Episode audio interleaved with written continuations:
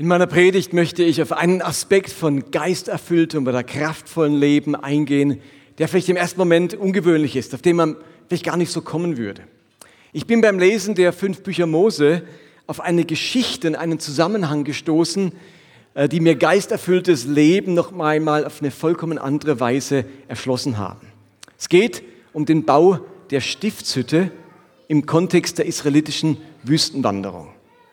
Geschildert wird das Ganze im zweiten Buch Mose in Kapitel 25. Dort ruft Gott den Mose auf den Berg Sinai, damit er dort die Gebote und die Gesetze für das Volk von Gott mitgeteilt und überreicht bekommt. Und danach gibt Gott dem Mose ganz konkrete und klare Anweisungen, wie die Israeliten ihm ein Heiligtum bauen sollen. Es heißt in Exodus 25, Vers 8, die Israeliten sollen mir aus diesen Materialien ein Heiligtum bauen, denn ich will bei ihnen wohnen. Es ist Gottes Wunsch, bei seinem Volk zu wohnen, gegenwärtig zu sein unter den Israeliten. Und zwar in einem definierten Raum. Also nicht einfach so gegenwärtig, sondern an einem bestimmten Ort, nämlich in dieser Stiftshütte. Und wann immer das Volk Gott aufsuchen möchte, Gottes Stimme hören möchte, Gottes Weisung erfahren möchte, dann sollen sie zur Stiftshütte kommen, um dort ihrem Gott zu begegnen und in seine Gegenwart zu kommen. Und nun erhält Mose ganz konkrete Anweisungen, wie diese Stiftshütte gebaut werden soll. Er hält klare Maße und Materialien und so weiter, wie diese Stiftshütte entstehen soll. Er hält also eine genaue Beschreibung vom Zelt, von der Bundeslade, von dem Tisch für die Schaubrote, für den Leuchter, für den Brandopferaltar, für den Vorhof, für das Öl, für die Leuchter und für die Kleidung der Priester. Alles wird detailgenau beschrieben. Und wer das so liest, mal in, in seiner persönlichen Bibellese, denkt vielleicht zwischendurch, puh, ist ein bisschen langweilig, so die Baubeschreibung zu lesen. Ähm, Gibt es nicht noch was Geistliches, wo man irgendwie auferbaut wird als nur so eine Beschreibung? Und dann wird nämlich in den nächsten Kapiteln dann genau beschrieben, wie alles genauso ausgeführt wird. Aber nun, nachdem Mose beschreibt, oder Gott dem Mose beschreibt, wie er das genau bauen soll, passiert etwas Spannendes. Bis zu dieser Stelle hier ist der Geist Gottes noch nicht wirklich in der Menschheit in Erscheinung getreten. Wir kennen den Geist Gottes aus der Schöpfungserzählung, wie der Geist Gottes über den Wassern schwebt und bei der Erschaffung aller Dinge beteiligt ist. Aber danach taucht dieser Heilige Geist erstmal nicht mehr auf. Vor allem wird nirgends berichtet, dass irgendein Mensch mit dem Heiligen Geist erfüllt werden würde. Da wird nicht Abraham, wo man es vielleicht denken könnte, mit dem Heiligen Geist erfüllt, nicht Isaac, nicht Jakob, nicht Noah, und auch nicht Mose. Aber es gibt eine Gruppe von Menschen, die jetzt ausdrücklich mit dem Heiligen Geist erfüllt wird. Es ist die allererste Stelle in der Bibel überhaupt, wo ein Mensch mit dem Heiligen Geist erfüllt wird. Und nun ist es spannend, in welchem Kontext diese Erfüllung mit dem Heiligen Geist geschieht. Das, das steht dann in Kapitel 31 ab Vers 2, Exodus 31, 2.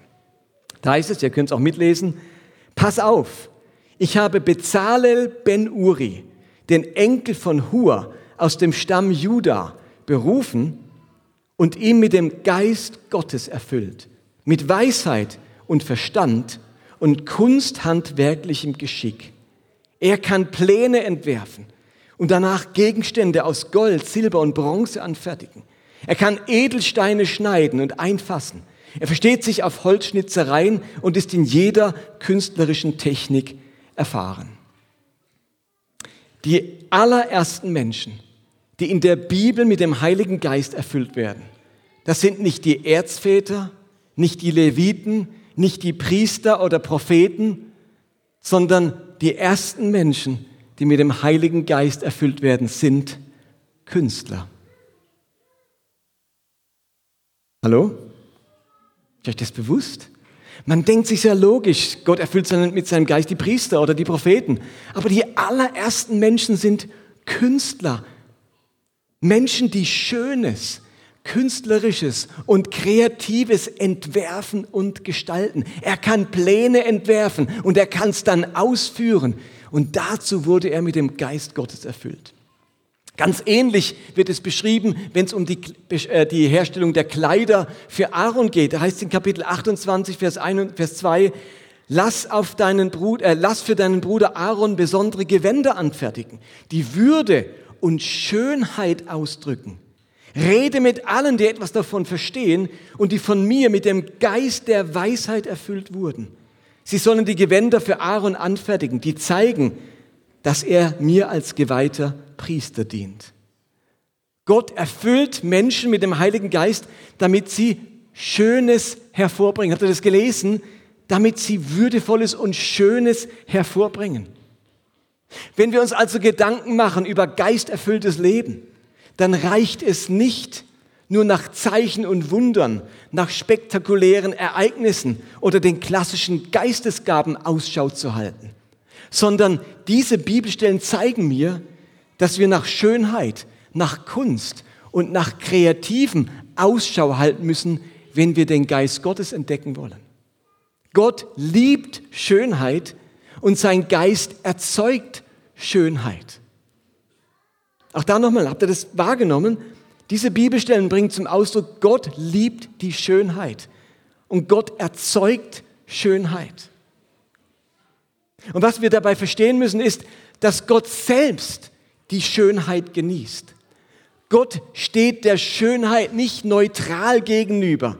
Und er erschafft Schönes nicht nur für uns, nicht nur für unseren Genuss. Nein, Gott selbst liebt die Schönheit. Er liebt es schön. Die Israeliten, die befinden sich ja in der Wüste, auf Wanderschaft wie Nomaden. Und diesem Wüstenvolk, diesen Nomaden befiehlt Gott jetzt eine Stiftshütte zu bauen. Gott hätte ja auch sagen können, ihr Lieben, die Stiftshütte, die muss nicht schön sein, die muss pragmatisch sein. Oder die muss jetzt nicht besonders schön sein, die muss vor allem mobil sein und transportabel. Oder diese ähm, Stiefsüde, die muss reduziert sein, möglichst wenig Gewicht auf die Waage bringen. Ihr müsst die ja schleppen. Da ist Schönheit Luxus. Oder möglichst einfach, damit sie schnell auf und abgebaut werden kann. Aber Gott erfüllt verschiedene Menschen mit seinem Geist, um die Stiftshütte schön und künstlerisch und vergoldet und farbenprächtig und ästhetisch zu gestalten. Und Gott macht das in erster Linie für sich selbst. Ist euch das bewusst? Gott macht die Schönheit der Stiftshütte vor allem für sich, denn wer geht denn in die Stiftshütte? Das Volk geht nicht rein, das Volk bekommt die Stiftshütte nicht mal zu sehen von innen. Niemals geht einer vom Volk in die Stiftshütte außer den Leviten und die Priestern zu besonderen Anlässen. Und der schönste Raum von allem, alles mit Gold verziert, wunderbare Schnitzereien, vergoldet Cherubim, im Allerheiligsten, da geht ein einziger Mensch einmal im Jahr rein. Gott selbst hat es schön. Gott sagt sich nicht, ach komm, halb so wild, das kann dreckig sein, das muss nicht schön sein, ich kann überall wohnen. Gott will es schön. Unser Gott ist ein Gott, der die Schönheit, die Kunst, das Kreative und das Ästhetische liebt. Und ihr Lieben, wenn wir das Wirken des Geistes in dieser Welt entdecken wollen, dann sollten wir dorthin schauen, wo uns Schönes, Geschmackvolles, Ästhetisches und Künstlerisches begegnet. Könnte es sein, dass wir dem Heiligen Geist nahe kommen, wenn wir dem Schönen nahe kommen? Könnte es sein, dass wir geisterfüllt leben, wenn wir Schönes und Exzellentes und Künstlerisches hervorbringen? Könnte es sein, dass wir das Wirken des Geistes zu sehr im Kontext von Geistesgaben angesiedelt haben und zu wenig im Kontext von Kreativität? Ich suche den Heiligen Geist zwar in der Prophetie, aber nicht im Gedicht. Ich suche den Heiligen Geist zwar in der Heilung, aber nicht im Kunstwerk. Ich suche den Heiligen Geist in der Sprachenrede, aber nicht im wunderschönen Lied. Ich suche den Heiligen Geist in der Gabe der Geistunterscheidung, aber nicht im Gemälde. Ich suche den Heiligen Geist im Wunder, aber nicht im köstlichen Essen. Schönheit, Kunst, Ästhetik sind Ausdrucksformen des Geistes Gottes. Sie dürfen uns inspirieren, uns die Gegenwart Gottes vermitteln, die Gedanken Gottes nahebringen, unsere Seele erfüllen und etwas in uns zum Klingen bringen.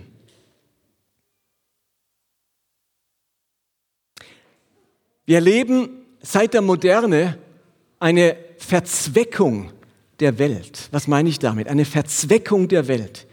Die Welt wird seit der Moderne vor allem gebraucht. Sie wird benutzt. Sie muss einem Zweck dienen. Wir nutzen die Schöpfung und die Natur auf Kosten ihrer Schönheit. Was wir tun, muss rentabel sein. Es muss Rendite hervorbringen. In unserer Leistungsgesellschaft muss sich alles lohnen, was wir tun. Und wir alle setzen, wenn wir berufstätig sind, den Großteil unserer Energie ein für einen Lohn, für ein Gehalt. Das Schöne hingegen, das ist das Nicht-Verzweckte. Das Schöne, das rentiert sich nicht immer. Das Schöne hat einen Wert an sich, einfach weil es ist, weil es schön ist. Die architektonisch schönen Gebäude einer Stadt die einige Jahrhunderte alt sind, ihr Lieben, die stehen immer noch und finden immer noch große Bewunderung. Sie werden aufwendig restauriert und sind fast unbezahlbar. Aber die billig errichteten Bauten aus den 70er Jahren, die werden zum Teil schon wieder abgerissen und kaum einer trauert ihnen nach. Jedes Jahr pilgern Millionen Menschen an Orte wie Florenz oder Paris, um wunderschöne, oder Rothenburg ob der Tauber, um wunderschöne, jahrhundertealte Bauwerke zu sehen. Aber kaum jemand interessiert sich für die Betonbauten in Duisburg oder Salzgitter. Habt ihr schon mal eine Führung, touristische Führung in Salzgitter erlebt? Versteht ihr? Schönheit ist etwas, das bleibt das eine jahrhundertelange Wirkung auf Menschen hat. Der handwerklich schön gemachte Küchenschrank der Großmutter hat ihr ganzes Leben lang gehalten und den können auch die Enkel noch benutzen. Und heute kaufen wir lieber ein billiges Ikea-Regal, mich eingeschlossen, das alle paar Jahre erneuert werden muss, weil es aus dem Leim geht und den, den Umzug nicht überlebt. Schönheit ist kostbar, aber nicht billig.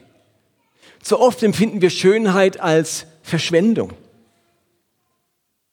Das ist auch Jesus passiert. Als Jesus von Maria mit einem ungeheuer kostbaren und aufwendig hergestellten Öl gesalbt wurde, das locker ein Jahresgehalt wert war, empfanden das viele, auch seiner Jünger, als Verschwendung. Das wäre auch billiger gegangen. Versteht ihr? Ganz schnell empfinden wir Schönheit als Verschwendung in einer verzweckten Welt. Dabei hat Schönheit eben eine ganz starke Auswirkung auf unser Leben. Der Soziologe, habt ihr sicher schon gehört, Hartmut Rosa, hat vor einigen Jahren einen Begriff aus der Physik genommen und auf das menschliche Leben bezogen, nämlich den Begriff, wer weiß es? Resonanz, genau. Den Begriff Resonanz. Resonanz meint die Wechselwirkung, den Widerhall, der zwischen zwei beteiligten Parteien erzeugt wird. Wir alle kennen es, wenn etwas in uns auf Resonanz stößt oder Resonanz erzeugt. Bei Resonanz wird unser Innerstes, unsere Seele berührt, bewegt. Und das, was wir sehen, spüren und erleben, stößt bei uns auf einen Widerhall. Und damit treten wir in Resonanz, in Beziehung, in ein Verhältnis zu dem, was uns da entgegentritt. Und versteht ihr, wenn Gott in der Schönheit und im Kreativen steckt und das Kreative in uns Resonanz erzeugt, einen Widerhall erzeugt, uns bewegt und berührt, treten wir damit automatisch in Resonanz, in Verbindung mit dem, der hinter dem Schönen steht, nämlich dem Geist Gottes. Schönheit, Kreativität und Kunst hat das ungeheure Potenzial, in uns eben Resonanz zu erzeugen. Ob das jetzt ein wunderschönes Gemälde ist, ein Gedicht oder eine andere äh, künstlerische Form von Worten. Vielleicht ist es Musik oder Melodie oder Gesang Vielleicht ist es die Schönheit der Natur, die bei uns Resonanz erzeugt. Oder die Einzigartigkeit einzelner Geschöpfe. Vielleicht erzeugt ein wundervoller Geruch bei uns Resonanz. Vielleicht ist es die Komposition verschiedener Zutaten, die zu einem ganz geschmackvollen Gericht führen. Vielleicht sind es Farben, Klänge oder Formen. Etwas löst bei uns Resonanz aus und berührt unser Inneres. Und Gott gebraucht die Schönheit, um Resonanz in uns zu erzeugen und damit in Verbindung mit uns zu treten. Also geisterfülltes Leben ist für mich mehr und mehr ein Leben, das das Schöne wahrnehmen und achten und auch selbst erzeugen möchte. Geisterfülltes Leben heißt für mich im Schönen, im Kreativen, im Exzellenten Gott zu entdecken und mich davon inspirieren und anregen zu lassen. Und in der Nähe Gottes oder die Nähe Gottes in diesen Dingen tatsächlich zu erspüren. Unser Sinn für das Schöne und unsere Fähigkeit zum Genuss, ihr Lieben, das ist nicht Auswuchs menschlicher Banalität, sondern spiegelt eine Eigenschaft unseres Schöpfers wider. Unser Schöpfer genießt selbst das Schöne. Und in unserer Spiritualität gibt es da manchmal ein Problem. Ich glaube, dass durch den Einfluss östlicher Religionen hat sich ein problematischer Trend in unserer Spiritualität eingeschlichen.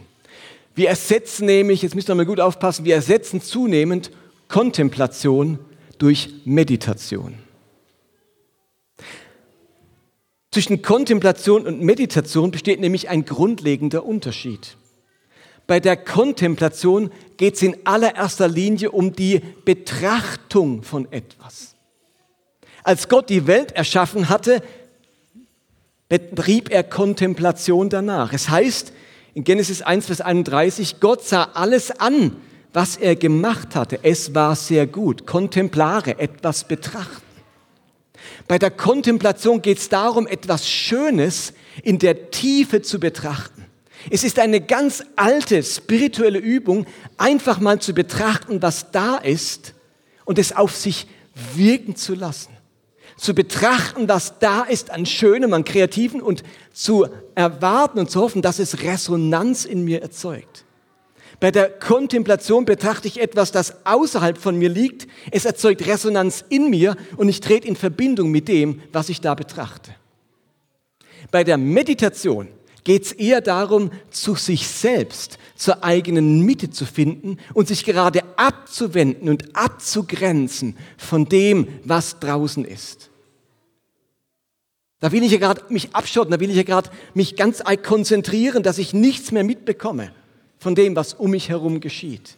In den östlichen Religionen wird die Welt und alles um mich herum als Täuschung empfunden, die es zu überwinden gilt wohingegen es im Christentum, im Judentum eher darum geht, in einen Dialog, in eine Resonanz zur Welt, zur Schöpfung und zum Schöpfer zu treten. Meditation hingegen sucht die Resonanz mit sich selbst. Kontemplation ist also diese tiefe Betrachtung des Schönen und dadurch Resonanz empfinden, wohingegen die Meditation eher der Ausstieg aus dem Dialog und ein stärkeres Kreisen um die eigene Mitte darstellt. Und diese Kontemplation, die kann sich jetzt auf Gott selbst, auf die Bibel, aber auch auf die Natur oder auf die Kunst beziehen.